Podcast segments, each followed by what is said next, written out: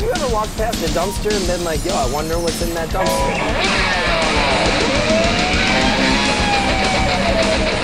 Either put on these glasses or start eating that trash Yeah, there's a baby in the garbage can.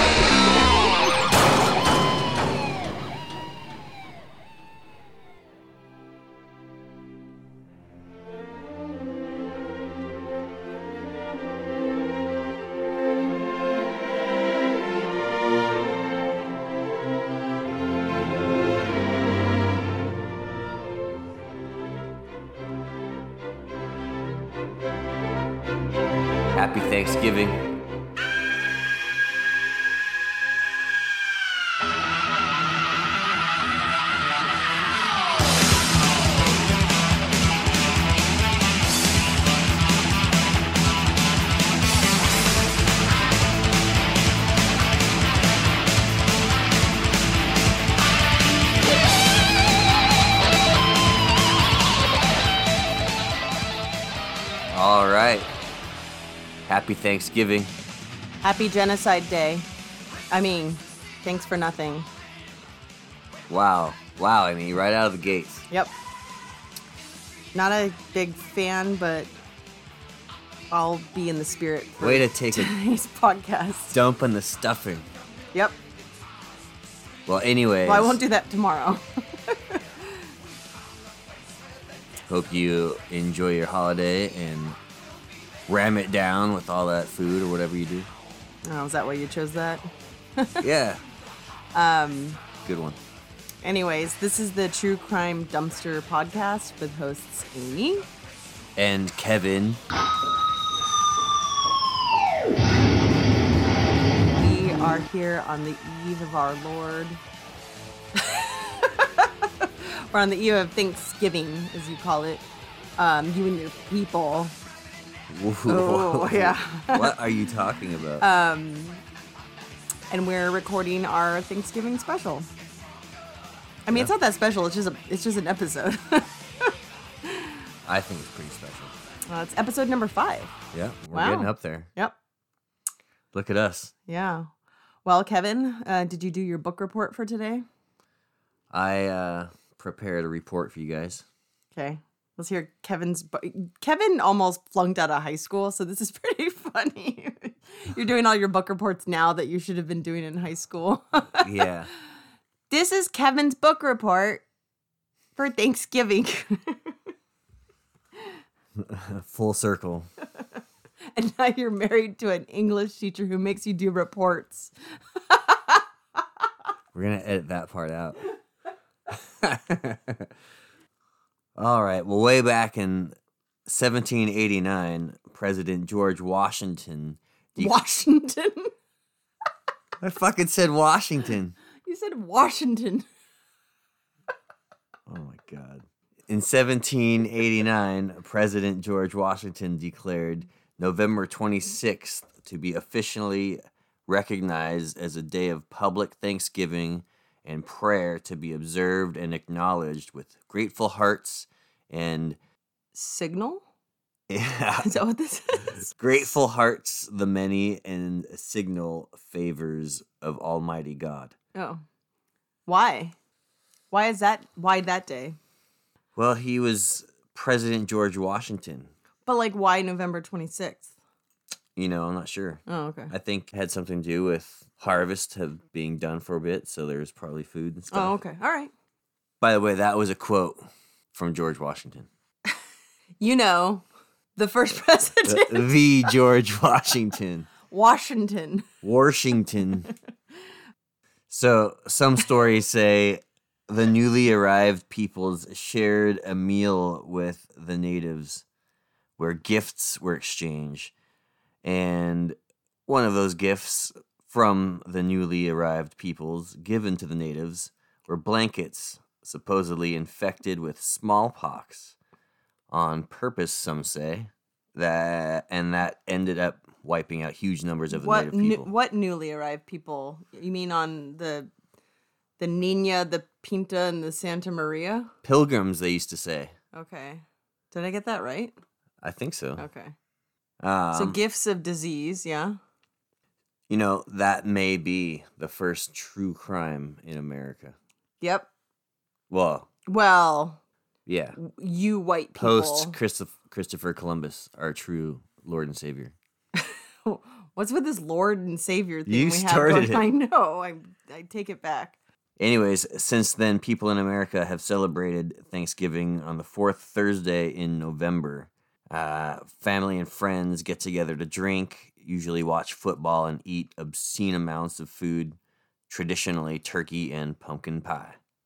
But not these guys. Yeah. I know we're both covering pretty gnarly crimes today. I thought that someone would do something a little more lighthearted, but I don't think that's going to happen. Not this podcast. Not today. All right, let's go for it. Let's start the madness. All right, well, you might have heard of him.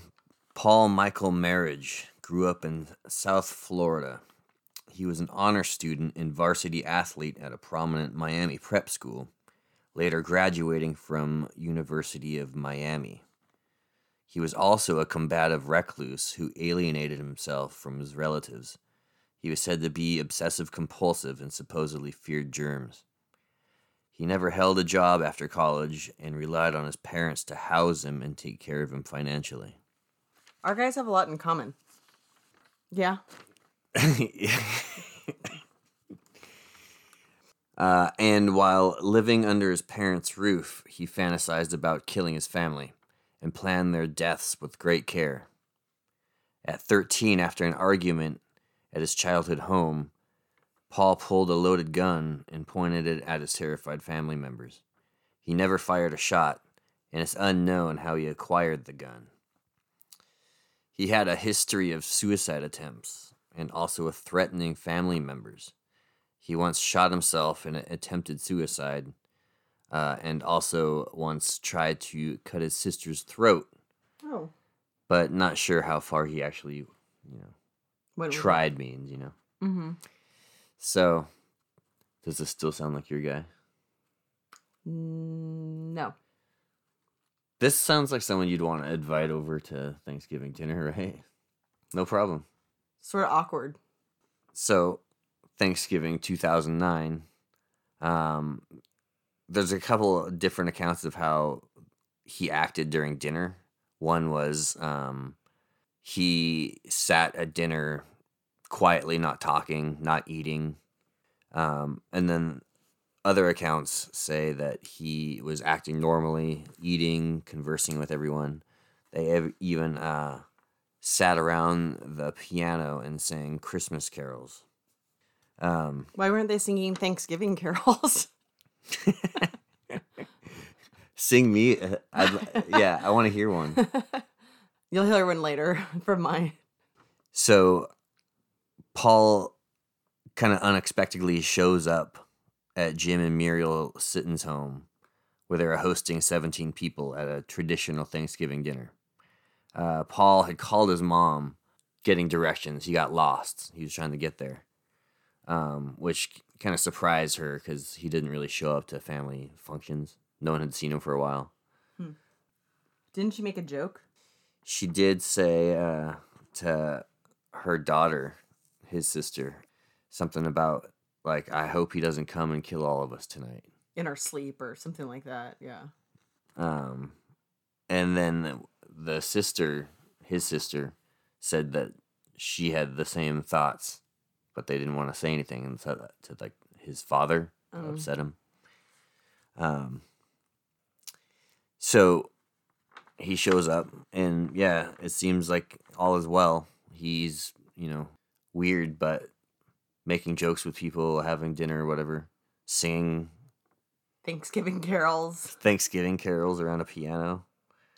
Um, so one of the people singing was six-year-old Makayla, the daughter of Jim and Muriel, and uh, she gave the family a sneak preview of the dance she was gonna perform the next night at a presentation of the Nutcracker. Hmm.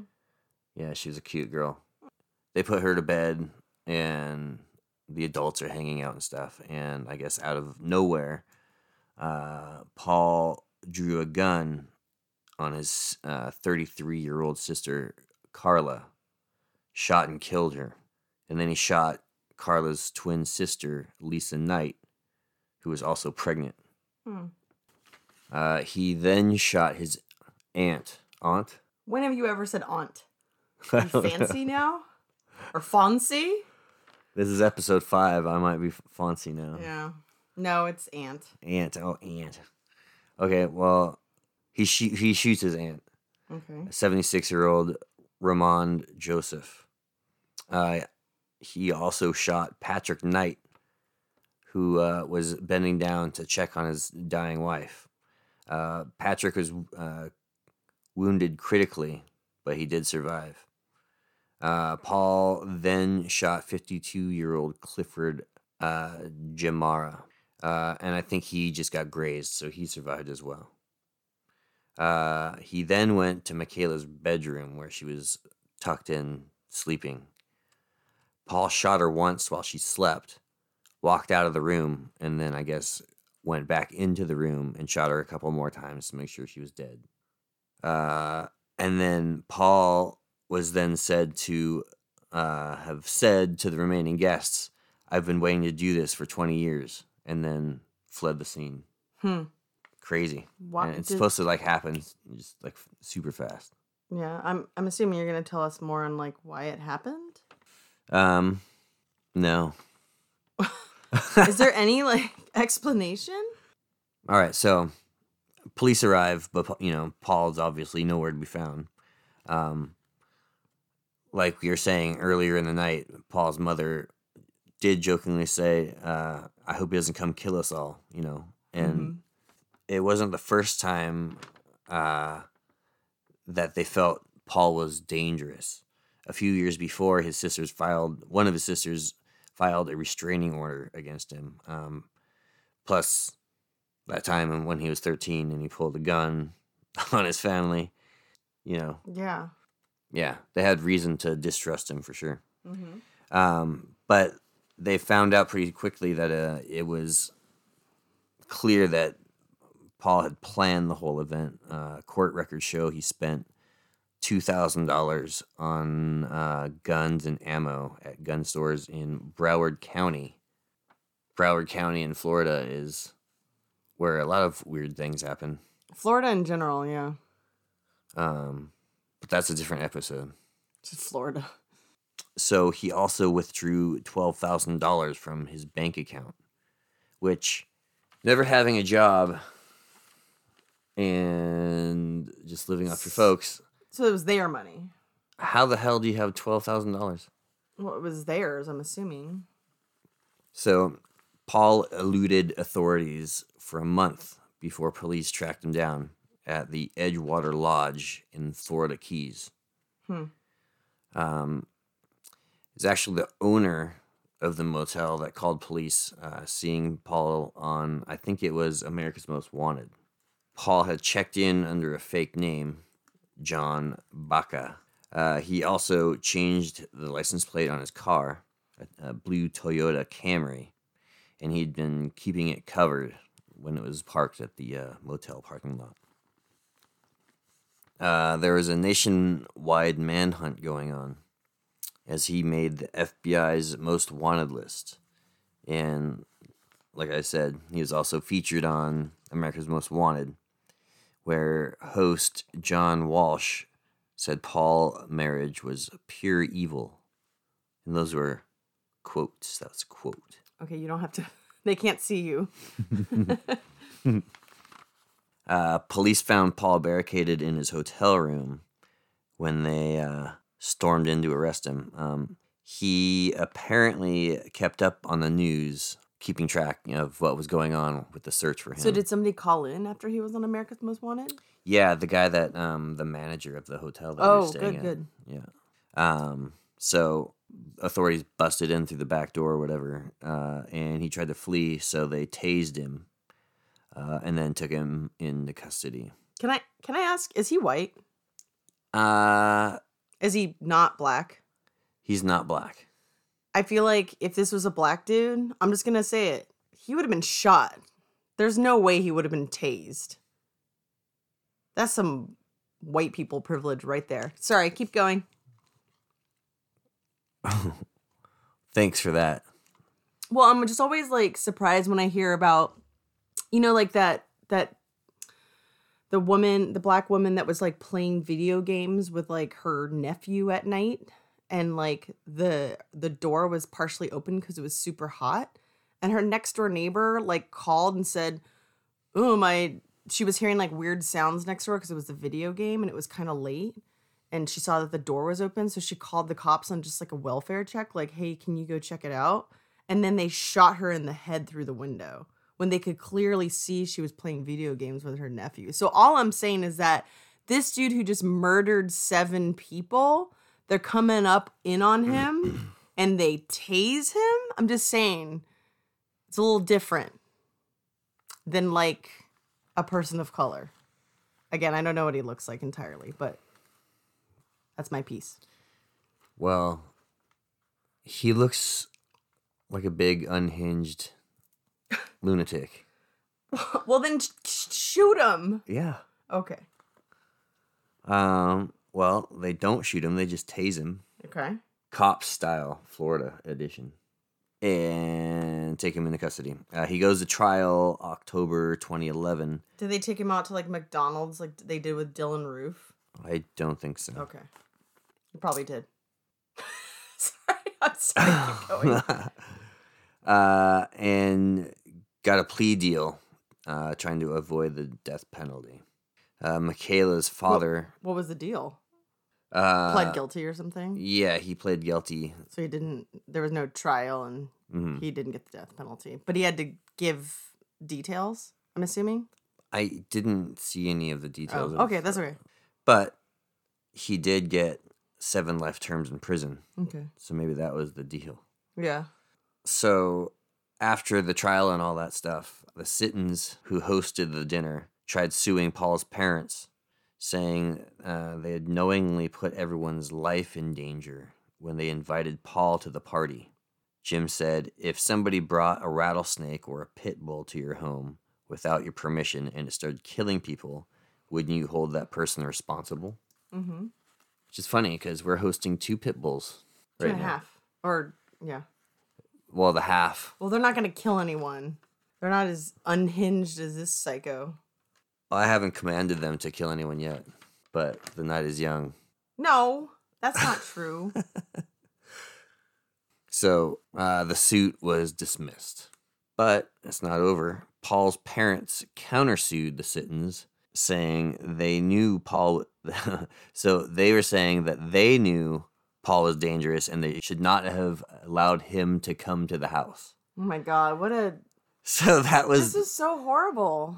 yeah, it, it, it, it totally like destroyed these two families. Because no one wants to be left like hold. You know what? You gave them life. You gave him life. I'm sorry. It's your fault. This is why we can't have kids. yeah, thanks a lot. Thanks a lot, Merhige family. Thanks, you guys.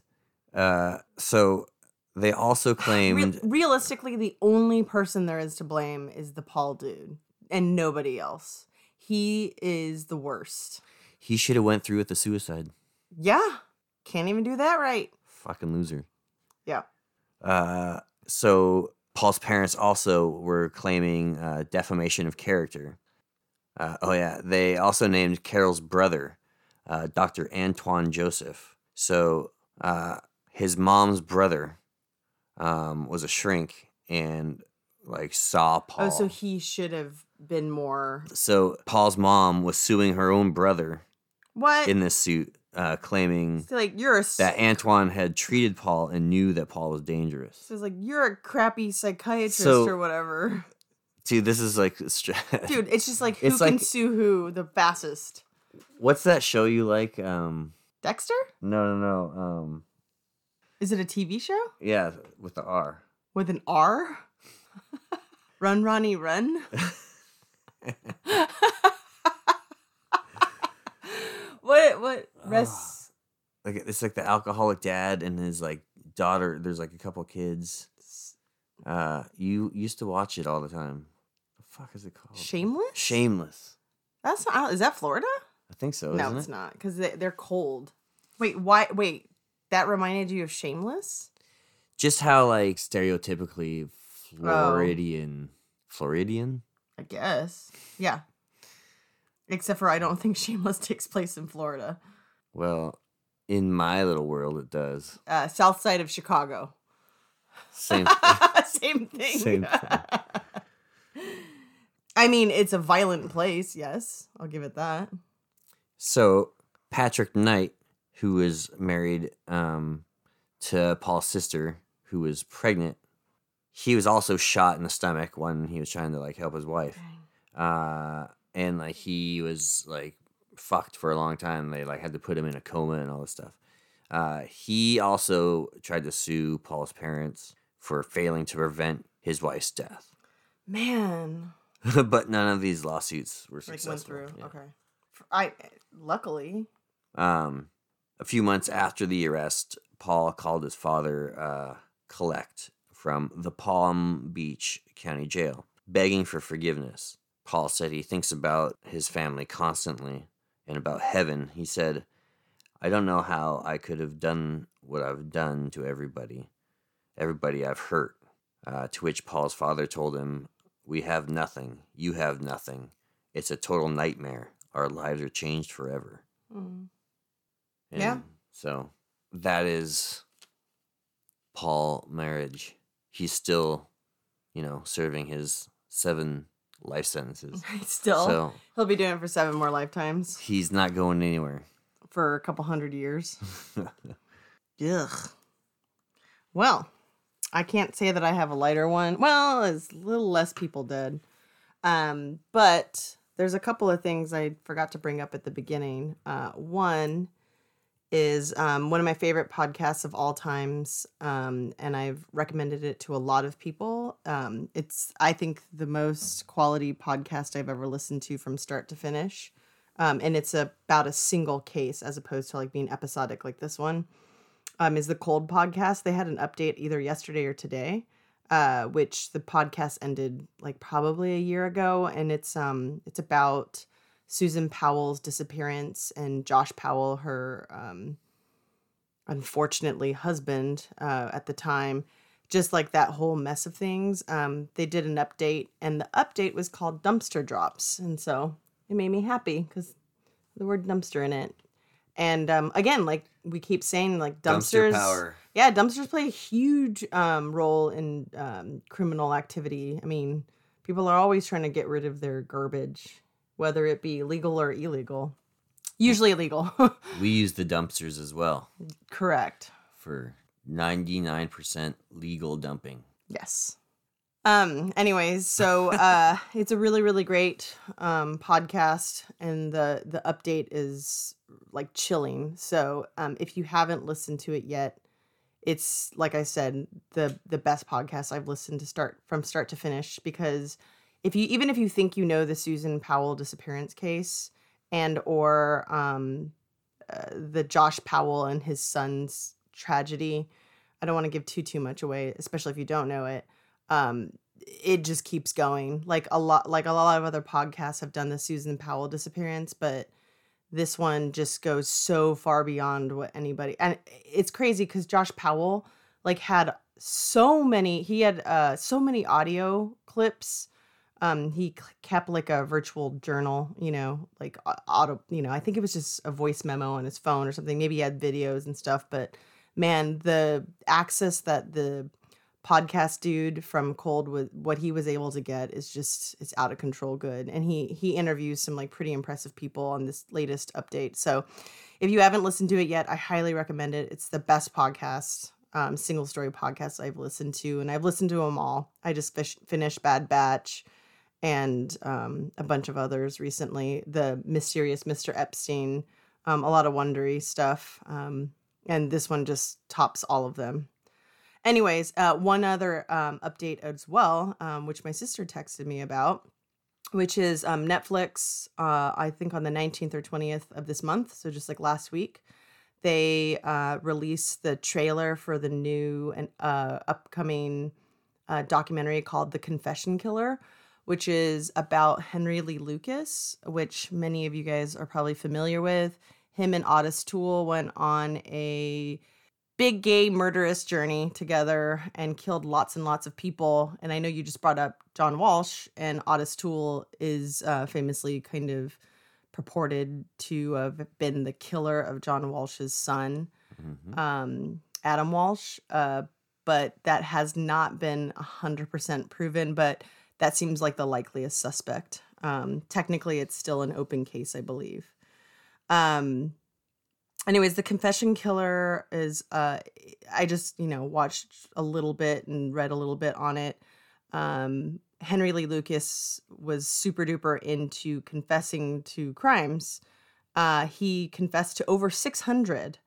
Um, I believe he was only convicted for like three or 11 or something. There's some, some number, it was not 600.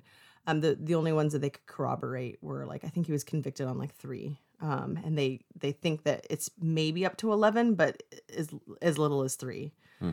Um, and so unfortunately, what a lot of, um, cold case units or you know police units that are irresponsible uh they will sometimes jump on that confession killer train and be like yo we can close out all these cold cases and not get bothered by them anymore. And so apparently they closed out just like a shit ton of cases that like henry lee lucas very like loosely confessed to.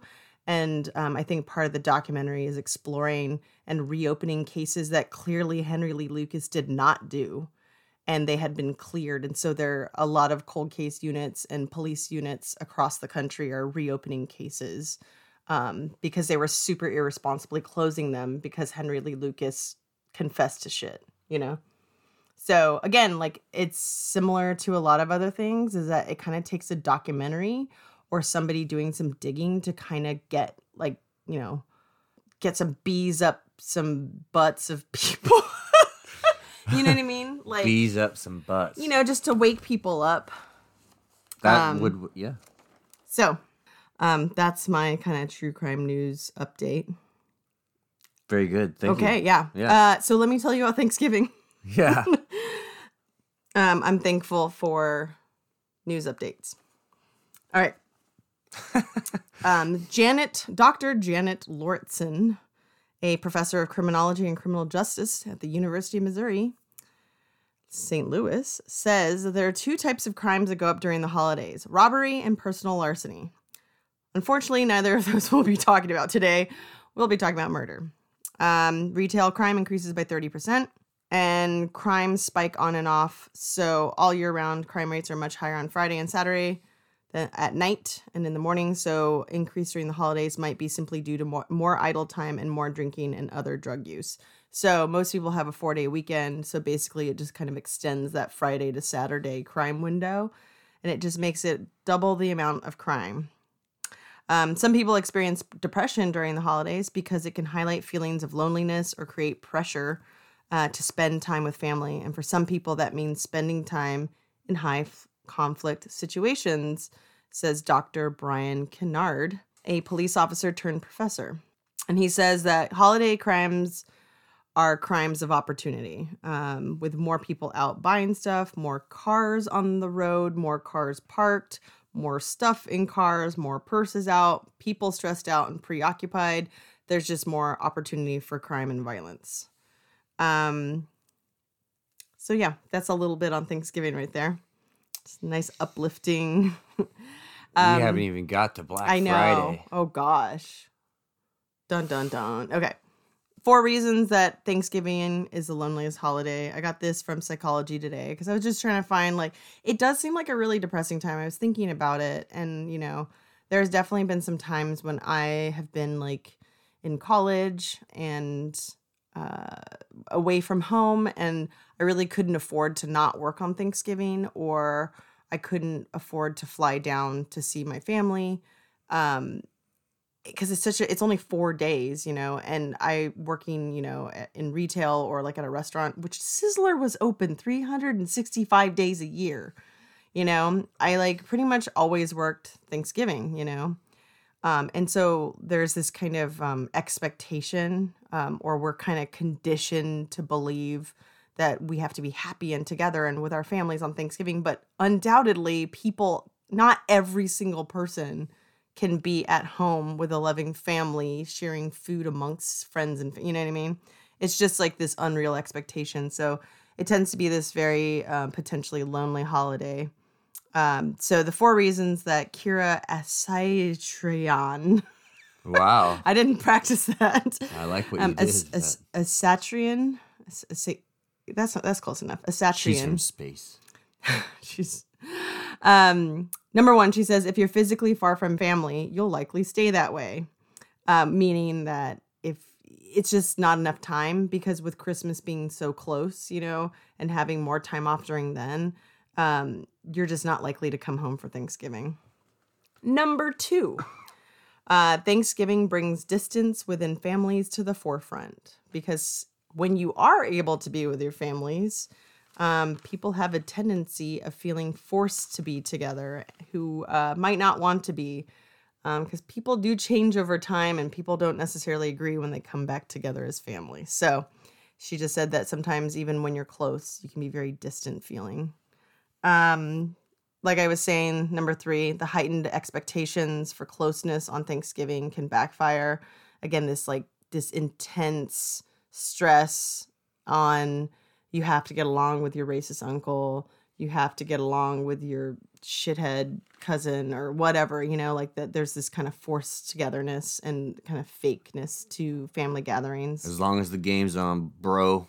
Yeah, We've got some probably cold not. Bud I'm- Light. I'm sure there's been some uh, true crime stories around games on Thanksgiving Day as well. Um, and then number four, Thanksgiving aggravates any tension around quote unquote traditional roles. Um, because dudes want to sit on the couch and watch football, and women are, you know, expected to be in the kitchen to make all of the Thanksgiving dinner. And Yep. sometimes that can aggravate couples or um because again this this idea of if you're all coming together shouldn't you all be cooking together too? So number four does bring me to a very short anecdote which is um jacqueline blake on november 26th 2014 i think it was 26 yeah. According to police blake's boyfriend said she had been drunk earlier in the day and attacked him after waking up from a nap. So apparently from what I understand, there's not a ton of stuff on her, but she apparently made a lot of the Thanksgiving dinner.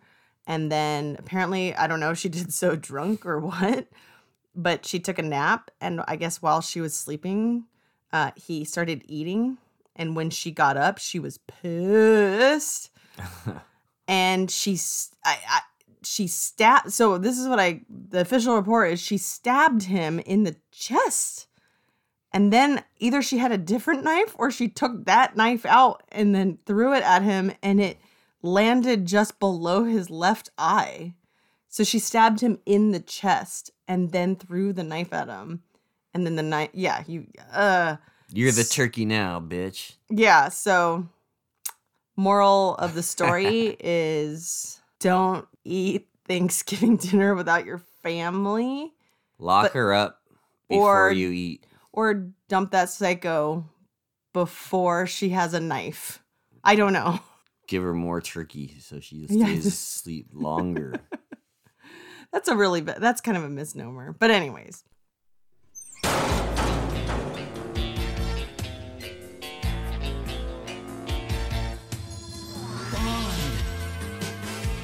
James Bond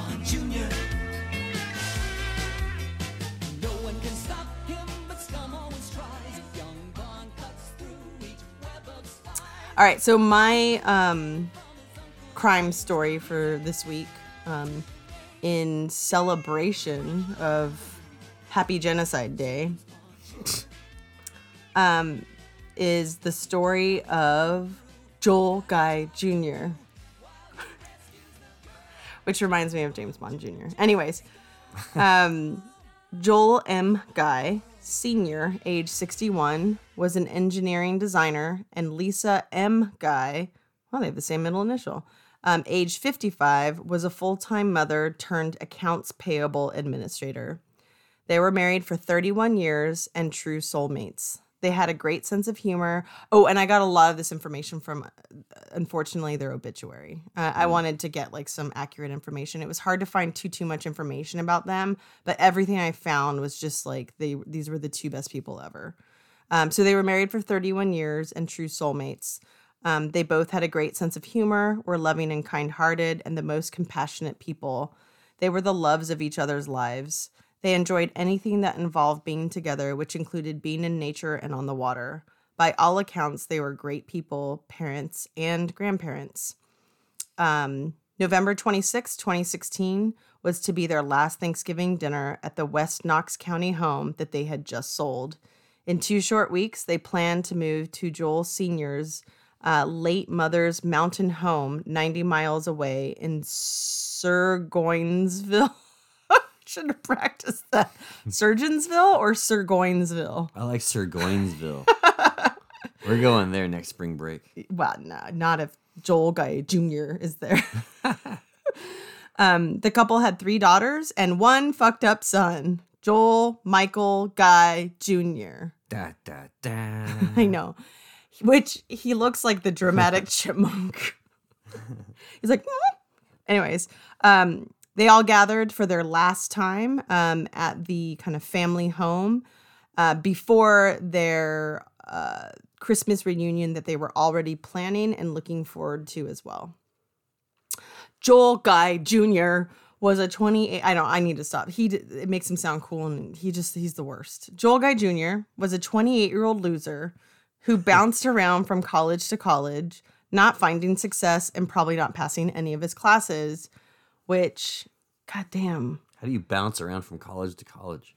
Well, I've witnessed a few in my class. I could see that. Just people I think I'm not studious. just like people who people who do that probably like high school was somewhat easy for them and they were able to just like dick around you kind of can't dick around in college like it's really i mean if you're in the huge lecture halls with like hundreds of people and you'll just have to take a midterm and a final maybe you can dick around but most classes i've been in there's like 20 to 30 people in it and it's just like if you're uh, anyways so he's just a loser okay okay. he had been living in um, Baton Rouge um, for the past 10 years. Is that how you say it? you nailed it. Baton Rouge for the past decade and had driven up near, uh, he had driven up early for the long Thanksgiving Day weekend. Um, something else to note because he was a professional loser who couldn't do college, um, he probably didn't have a job because his parents were paying for everything and had been forever. And he looked like a psychopath. I yeah. Well, no, he looked like a lost, bewildered hamster. Just Google hit like, and also like later in some mugshots, like his face got fucked up. It looked. I thought it was like a computer glitch, but then I saw like a video of him later, and it's like the left side of his face got huge, and either like he got a really really bad infection, um, or someone fucked that dude up in I think prison. that side of his face just got real lazy. Yeah. His mom It's wasn't a paying big- for his face to be lifted anymore. It's just a big blob. Yeah, he does look. Oh, he, you know, he looks like that guy from Toxic Avengers. Um, he just looks like a Toxic Avenger. I'm gonna go there. He, yeah, a pink one. He is a Toxic Avenger. Um, so uh, this was their last hurrah. He drove up from Baton Rouge, um, and his sisters did as well. And the sisters said he was quote fine at Thanksgiving, um, but that their parents were planning on telling Joel Guy Jr. that they were cutting him off financially. It's unclear if they had that chance because events from that weekend are somewhat unknown. I'll tell you what I was able to find. Um, when Lisa didn't come in for work, so the mom, when Lisa didn't come in for work, her coworkers got worried and called the police to conduct a welfare check at their home. Knox County Sheriff's Office Detective Jeremy McCord bent his nose, ugh, bent his nose toward a hole in the back door of the Golden View Lane home. It was a really odd chemical smell, McCord testified in court. You could feel that heat coming from the door. It alarmed me. There were signs of a struggle when he was in, when he got in, and the scene was so toxic and spread out that it took investigators in hazmat suits all of Monday and Tuesday to process the evidence. Someone, I'm assuming Joel Guy Jr., had turned thermostats um, in the home up to the maximum, with temperatures registering up to like 93 degrees, I read. Several space heaters were also running. There was blood everywhere, all down the hallway and on the walls and floor. McCord saw scissors and clothing that appeared to have been cut from a body and a large knife. He saw bottles of peroxide, bleach, acid, and rubbing alcohol. He could smell, he said, the stench of death mixed with those chemicals. As he turned toward the bathroom, that's when he saw the first body part. Human remains were scattered throughout the house. Joel Sr. and Lisa's dismembered body parts rested in homemade acidic solution concocted to erase evidence. Knox County deputies found Lisa's head cooking, quote unquote, on a pot in the kitchen, records state. Joel Guy J- Sr.'s hands were on the floor in an upstairs room. The couple's remains also were found in Tupperware containers, uh, which a lot of other places said plastic containers, probably because Tupperware sued them or something. um, I don't know. Uh, but body parts were found in plastic containers in an upstairs bathroom, according to records. Sometime between Friday night and midday Saturday, Joel Jr. attacked his parents with a knife, possibly tortured them, and, af- and then dismembered their bodies, leaving remains in various rooms of the home, according to Knox County Sheriff's Officer Michael K. McLean. This time was determined because groceries were found on the foyer floor.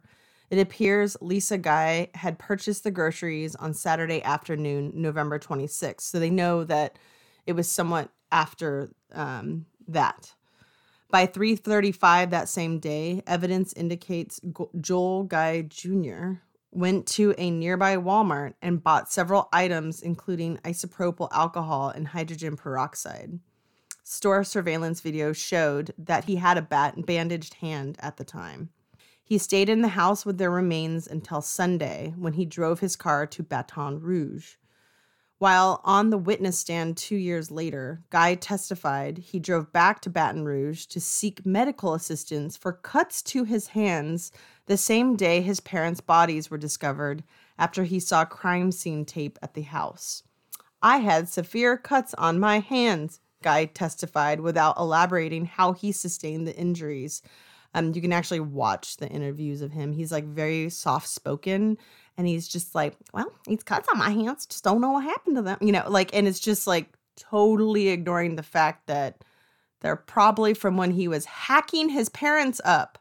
Anyways, on Tuesday night, Joel Guy Jr. was arrested outside his Baton Rouge apartment and charged with first degree murder. Authorities think he worked alone. An arrest warrant says video shows Guy at a Walmart in Knoxville buying items that were found in his parents' home. The warrant says the items, quote, were apparently used in the attempted destruction of the crime scene. I think that one of the reasons um, that this came out, which I think believe I got this from like an article six days ago, is that after now what three years, almost exactly to the day, um, they're still trying to figure out what's admissible and not admissible in court. And um, his attorneys are trying to keep a lot of things out of there, uh, some of which is his hard drive, his notebooks, his computers, um, and things to show premeditation. Because I'm pretty sure, just from the way he looks, I think they're trying to pull the psycho card. And um, the fact that he bought a lot of the things that were used in the murder, like chemicals and stuff, the fact that he bought them weeks before he went to his parents' house and also brought them with him, not good. Yeah. it's so crazy. Yeah. What a fucking psycho. Um, it's in the one percentile of homicides in the US that involve mutilation or dismemberment. It's not something we run across, McLean said. Usually there's a motivation behind it. And in this case, we just don't know what that is. So he did take the witness stand last December 2018. And apparently he just made no mention of um, his parents. And also, um, I think the the his attorney was able to suppress question like cross-examining questioning because of like his mental state or something it's kind of hard to find a lot of information because um, it's still an ongoing case and it sounds like they're going to be picking it back up very soon so when there's a verdict or a conviction or whatever. I mean, he's going to be convicted of these murders, but hopefully he doesn't get not guilty by reason of insanity. But we, because he doesn't, he looks insane, but I don't think he is. He's way too much premeditation and trying to cover it up. So um, it's just it's just not going to happen. So we'll let you know when um, that court case is settled. Hopefully, it's settled soon, so the so the family members can just kind of stop having to relive this shit Yeah, every year. Move on. Yeah, move on. Um, I got a lot of the information from Washington Post article by Katie Mettler, um, J- uh, and also John North of Channel 10 News, um, and a bunch of other stuff as well. I watched some newscast things on YouTube. Um, but I thought that was kind of a funny picture of him, like, you can't be, j- you kidding me, right? He just looks a fat slob. He's just gross. I can't. I just imagine him. I can't. Anyways, so that's the story of um, Joel Guy Jr., Joel Guy Jr. the worst son on earth. Well, next to that guy that you did. Mhm. Yeah, Paul Merhige. they're just not thankful for anything. This is why it's the worst holiday. But you have some more stories for us, right? So I've got some other Turkey Day murders. When was this? Uh, Thanksgiving 2018. 29 year old Kelsey Berreth disappeared from a grocery store in Woodland Park, Colorado. Her fiance, Patrick Frazee, was accused of killing her with a baseball bat and burning her body, which had never been found. Uh, just days ago, he was convicted of first degree murder and sentenced to life in prison. Uh, that happened on November 18th of this year, so just a few days ago. Wow. Yeah. Um, But I thought you said, oh wait, the conviction just happened, but Yeah. the but the crime was uh, just over a year ago. yeah. Okay. Um, we'll be jumping around a bit here. Yeah, yeah. Thanksgiving 2009, um, Ayalis, how would you say Ayalis. that? Ayalis Clay Oliver. I mean, that's how I would say it. You're probably right. You're good at that stuff. uh, Pronouncing things. uh, Ayalis Clay Oliver allegedly killed his son Keith Oliver for not helping out around the house on Thanksgiving. Wow. Uh, oh yeah. You heard about that one? No, just the next one. I kn- I know.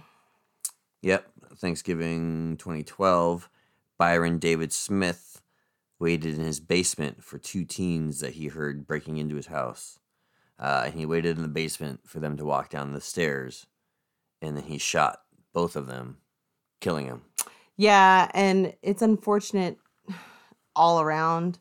They apparently these two kids had been breaking into his house and stealing his things from time to time. And so, it, weirdly enough, he actually recorded the whole thing on audio. Um, he was as he was waiting for them because he wanted to be able to use it as evidence to show that he was innocent. Um, and he even gave the audio recording to police, being like, "You can totally hear that I'm warranted in killing them." And they're like, "Bro, this just shows premeditation Yeah, I- and planning. You fucking psycho." Yep. So, I mean, Dope. yeah, I don't think I think he would got like manslaughter charges. I don't think he got like attempt uh first degree murder because they they were breaking into his house and so there's some weird statutes around like, you know, castle doctrine or, you know, stand your ground stuff, you know. Um and I think he kind of knew his laws and stuff. But um, if you want to hear more detailed story on that, um, True Crime All the Time actually has, I think there's Thanksgiving stories from last year. Um, if you look up Byron David Smith, probably in your podcast directory, you could probably find them. They do a really, really good job of it. And um, I think there's been at least one other podcast that's covered it. Um, and both podcasts have the audio. It's real. The audio recording is really easy to find. It's very eerie and very creepy. He um basically you he's like gotcha bitch Yeah. it's very it's very creepy Yeah, it's pretty. and like you like he when he when he shoots the girl at first he doesn't kill her and she's like you can hear her she's like dying and this is like a young girl and so he shoot. He was like, "Oh, sorry," and he like shoots Yeah. her again. He does say sorry, huh? Yeah, he like apologized, like, "Sorry, didn't get you the first time." You know, it just kind of shows his disconnect from reality. It's- Anyways, it's very strange. it's very strange. Sorry, to, I didn't mean to co-opt your No, no. Jump but right you know in. in the spirit of thanksgiving and taking things that don't belong to you and saying it's yours that i feel like that's in the spirit of thanksgiving okay. Um, so Thanksgiving Day 2017, Christopher Gaddis, former church youth pastor in Richmond, Virginia, shot to death his wife, Jeanette Gra- uh, Gaddis, 58. Uh, his stepdaughter, Candace Coons, uh, 30. And her boyfriend, Andrew Buthorn, 36.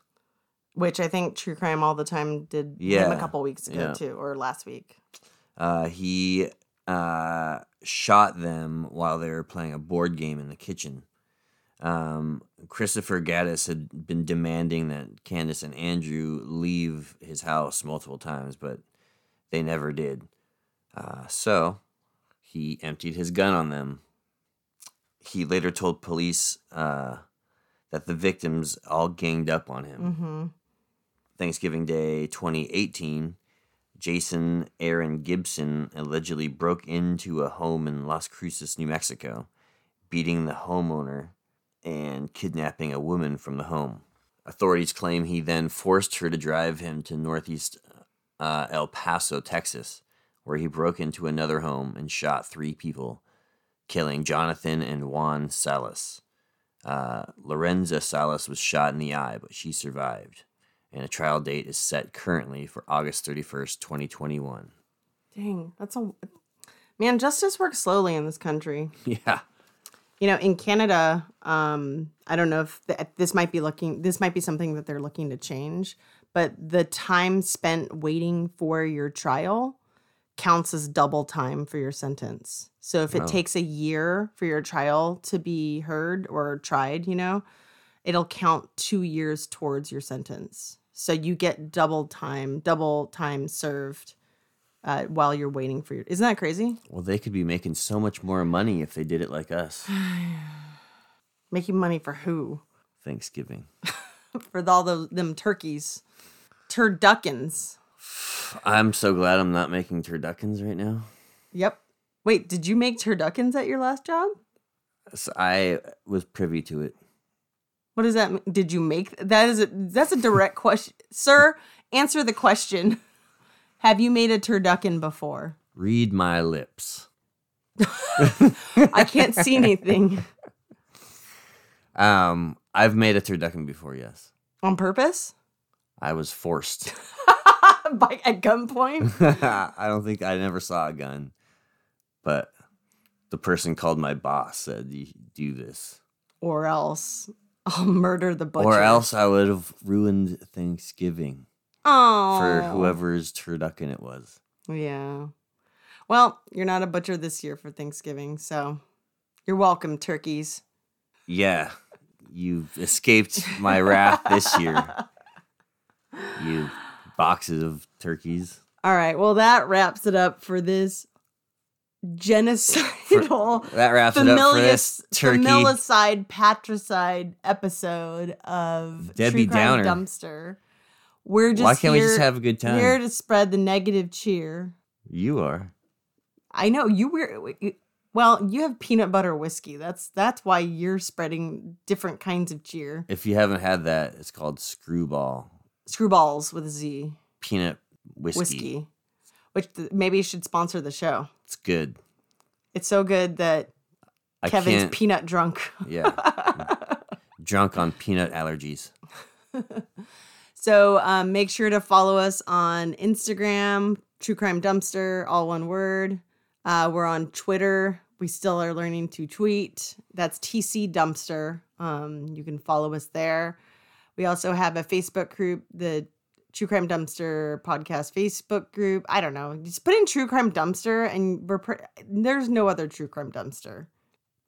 There better not be. We'll- yeah, because we already we literally We'll go there. we will We'll bring our own dumpster and throw them in it. throw the dumpster in the dumpster. And we're gonna need a bigger dumpster. Uh, we might be skipping a week because I am going to be in Europe playing some heavy metal shows. Some garbage. Well, bring us back some true crime stories from the road. I'll do my best. And then we'll be back after he's back um, with a little treat and then some Christmas cheer. You can bet it's going to be a good, positive episode about. So you're down on Thanksgiving, no, but I'm you're just good joking. on Christmas? Sarcasm, sweetheart. Oh, okay. No, Thanksgiving's a Thanksgiving and Christmas are just really, really stressful times of the year. And I want to acknowledge that because I feel like a lot of people are conditioned to be like, I'm happy. I'm wearing a smile on my face. I love spending a lot of money and putting up shit that sucks, you know? Well, that's how you're supposed to be. Well, I've never been that way. My I get with my the program. parents, My parents luckily didn't make it a big thing. Well, partially because my mom's Buddhist and doesn't care about Christian well, don't worry. holidays. I'll stress you out. We've never really been that stressed during the holidays. I like that. Just be with the people you love and don't kill each other. So um, that's what we want to say this Thanksgiving holiday. Yep. Don't drink until you murder your families and have a wonderful day. Drink as much as you want, just don't murder your families. How about that? All right, signing off. Over and out. Bye. Bye.